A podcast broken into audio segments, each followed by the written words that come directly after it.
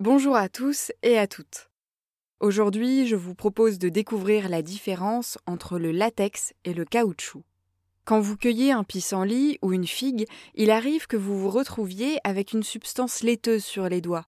Ce liquide s'appelle latex et on le retrouve chez de très nombreuses plantes.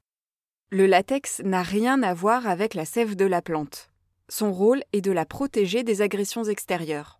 Il circule donc dans un réseau dédié le réseau laticifère. Ce réseau est tout à fait surprenant car il est en fait composé de cellules mortes reliées les unes aux autres.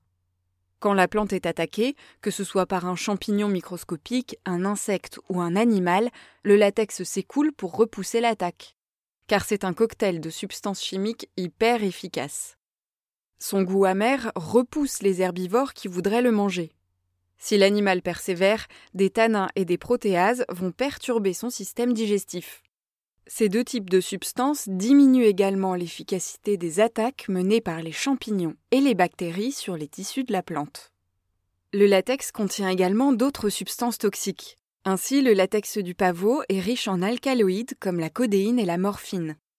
Le latex de la sève bleue, une plante de Nouvelle-Calédonie, stocke en très grande quantité le nickel contenu dans la terre.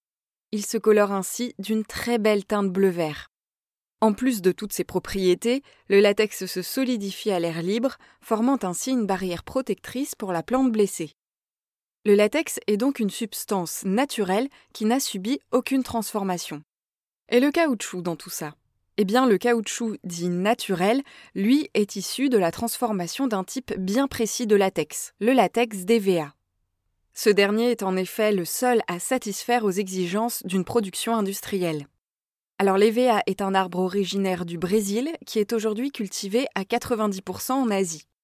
Les EVA sont saignés pour recueillir le latex, ça veut dire qu'on effectue une incision tous les deux jours environ sur leur écorce, puis on recueille le latex qui s'écoule de cette blessure. Un EVA cultivé pour son latex va vivre une trentaine d'années environ, au cours desquelles il produira entre 60 et 100 kg de latex. Le caoutchouc naturel est parfois appelé latex naturel, d'où la confusion courante entre les deux mots. Mais la plus grande partie de ce qu'on appelle le caoutchouc aujourd'hui est en fait du caoutchouc synthétique élaboré à base de pétrole.